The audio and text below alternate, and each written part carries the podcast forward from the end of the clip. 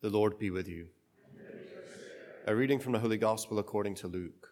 Glory to you, O Lord. Jesus said to the Pharisees, There was a rich man who dressed in purple garments and fine linen, and dined sumptuously each day. And lying at his door was a poor man named Lazarus, covered with sores, who would gladly have eaten his fill of the scraps that fell from the rich man's table. Dogs even used to come and lick his sores. When the poor man died, he was carried away by angels to the bosom of Abraham. The rich man also died and was buried, and from the netherworld, where he was in torment, he raised his eyes and saw Abraham far off and Lazarus at his side. And he cried out, Father Abraham, have pity on me. Send Lazarus to dip the tip of his finger in water and cool my tongue, for I am suffering torment in these flames. Abraham replied, My child, remember that you received what was good during your lifetime, while Lazarus likewise received what was bad. But now he is comforted here, whereas you are tormented. Moreover, between us and you, a great chasm is established to prevent anyone from crossing who might wish to go from our side to yours or from your side to ours. He said, Then I beg you, Father, send him to my father's house, for I have five brothers, so that he may warn them, lest they too come to this place of torment. But Abraham replied, They have Moses and the prophets. Let them listen to them. He said, Oh, no, Father Abraham.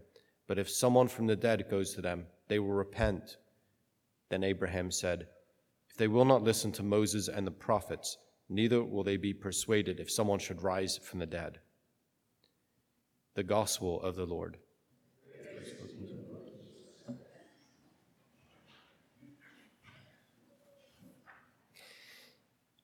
Yeah, this is a, yeah, it's a great it's a great little um, parable. I have um, some memories from uh, from Rome and the, the, the station churches. You make your way through Lent to, to different churches in in Rome, like every day, and um, I I won't make further comments. I'm likely to to to mess it up, but um, I remember uh, hearing almost the same homily every year from one particular cardinal. Yeah, so I've probably already said too much there. Okay, so if I don't show up tomorrow, you know what you know you know what happened. Um, yeah. Okay. So I got to move on. Okay. So yeah, keep going then. Just go for it. Um, it's it's a great this is a great parable uh, and uh, very very significant. I think you know we need to we need to uh, situate it in in its context. Right. This this is the tough thing uh, skipping skipping around the Gospels in Lent to kind of catch a theme, it's it's not always the easiest thing to do because we say, you just keep plucking it out, pluck it out. Like what is it, what does it look like? So I mean, from on the surface, it's like, okay, yeah, it's it's rich and poor, and and there is there is enough of that, and especially in this chapter, you know, we're in chapter sixteen. Um, I mean, Jesus is making it Jesus is making it clear the, in this kind of phase of, of the gospel that um, the love of, of riches is the root of all evil. Now he's like, you know, it's not it's not exactly that, but it's it's enough of that. And he's saying, okay, the Pharisee, the indictment that he that he um, that he uh, that he issues to the to the Pharisees is that they love money. So that you always hearing this like they're lovers of money. They're lovers of money, and it, that's very telling. I think right. It's like there. That's a lot to say about someone that they love money. I mean, you get you actually get some sense that the um, some sense of their character just by the vir- just by virtue of the fact that saying they they're lovers of money, and you go, wait a second, but they're like, aren't they like religio political rulers or they're or they're like religious kind of pressure group kind of thing? And it's like, yeah, but they love money. They're lovers of money. Uh, anyway, this is this is the indictment. So. So as to say, you know, if you want to take the passage on its uh, just on its say most superficial level, then I think you know, we can, we can read this um, riches and poverty, and then also there's this reversal of fortunes, you know, and this is, this is a, that, that's a kind of pretty common, um, it's a pretty common moral of, of, of, stories like this around the time of Jesus. So there's no, nothing terribly special about that. But when we look at, when we look at Jesus and say, okay, well, this is, this is the stuff of, of parable. Jesus is giving voice to his kingdom proclamation then we start to open up the thing and say, okay, there's there's actually much more going on. So when we get when we get to the end, you know, you, you have this sense, okay, neither will they be persuaded if someone should rise from the dead, right? So what what's happening um, around Jesus at this time?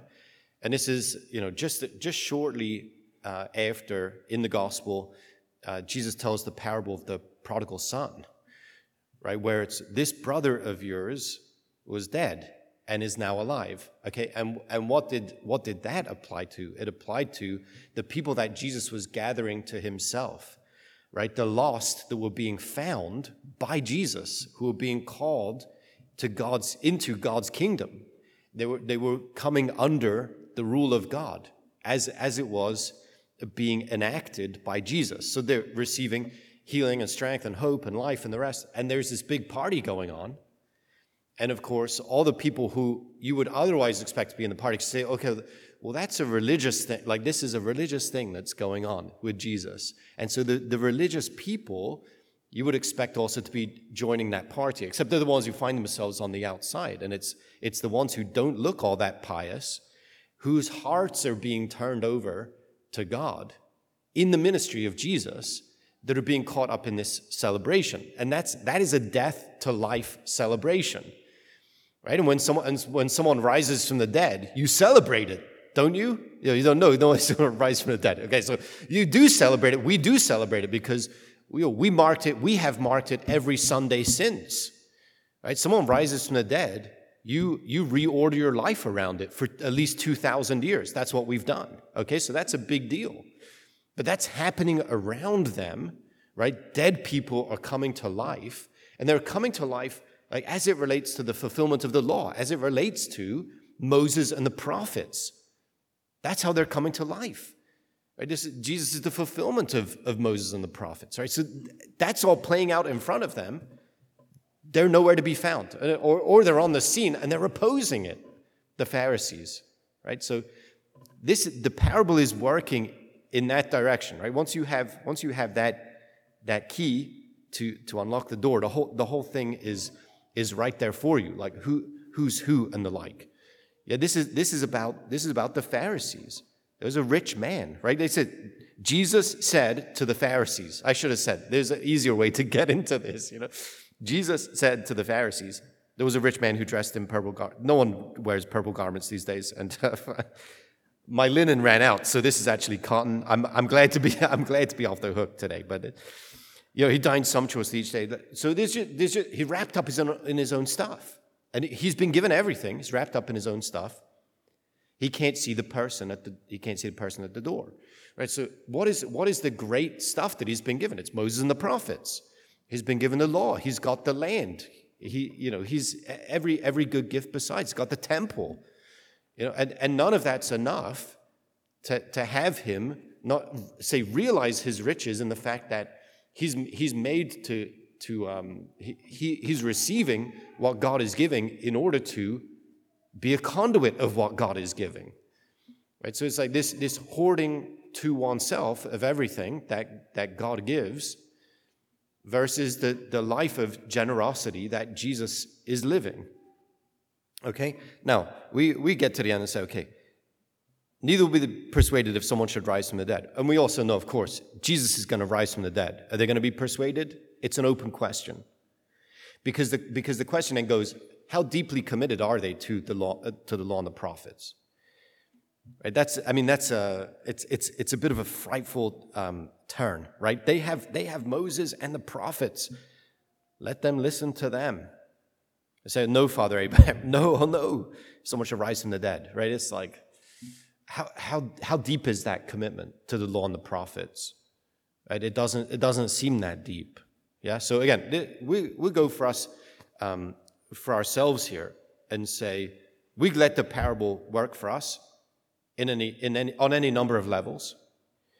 But we want to be acutely aware of what God gives in order that we might return love for love. Right? We have to return gratitude, thanksgiving for what God gives, everything we, everything we have and everything we are.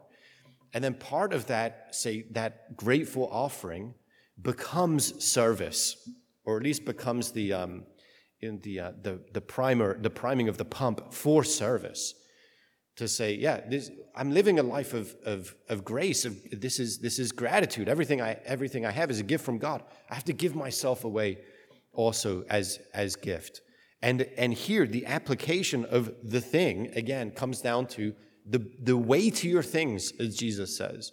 the weightier things of the law, justice, mercy, righteousness, right? So are we, are we keen on justice or are we not? Are we keen on mercy or are we not? So this is the challenge is to be, we, we're growing in love of God and of neighbor. We're growing in holiness and we're growing in justice. But there's a revolution being affected all the while. So it's not as though I can say to you, okay, go and endeavor to do the justice stuff and the holiness stuff. And then you go back to your, to your own little place and you say, okay, well, this is the amount of time that I have, and this is the amount of energy that I have, I'm going to apportion it here and there. And it's not like that. Because when the Spirit comes, everything changes. When Jesus is on the scene, everything changes. I'm not going to say like our time is supernatural. I know we like to talk about we like to talk this way sometimes. Like my time is supernaturalized. Like Jesus is on the scene, so I can do like you know I can do like ten full time jobs. You know, like I'm ready to do I'm ready to do everything. I never even need to sleep. I don't even I don't even need to eat anymore. Do you know like this? This is not the kind of thing. When Jesus is on the scene, everything changes. Yeah. So it's and and this and this is a matter of also our coming into the kingdom through the gate, and it's Jesus to say he is the one who's leading, He's the one who's guiding. So it's, it's His will, His work that we are about. And that changes everything because it's no longer our work, our will, it's no longer our effort, right? We're putting it all in. Am I seeing a return? I'm not even, it's God's. It's God's.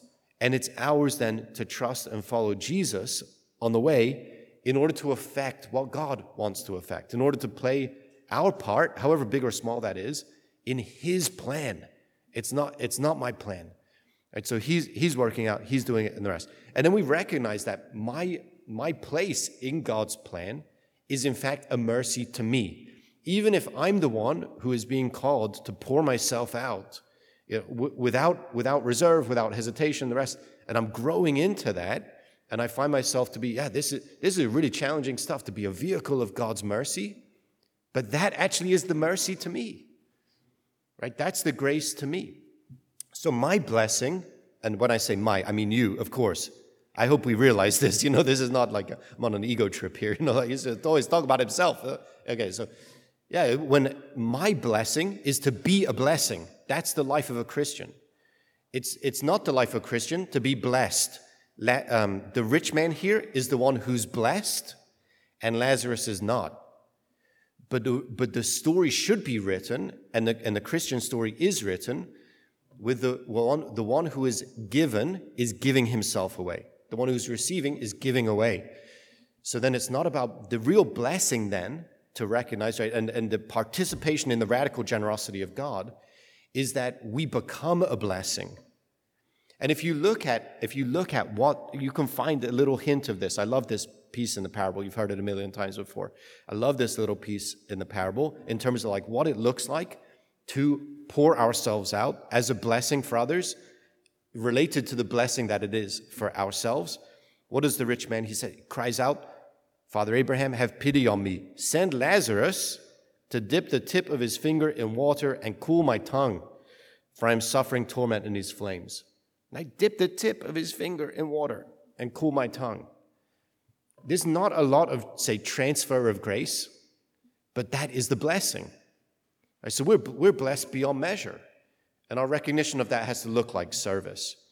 Right? And, and what we're being called to do is only a tiny little fraction, it's a tiny little drop of what God is doing for us. And we do it joyfully and gratefully because, because of who God is to us and who we know God to be. And the fact that, of course, he, you know, the, the Spirit of, of God is being breathed into our hearts and lives and animating and sustaining us in the work of charity, in the work of mercy uh, that we are here today uh, called to be about.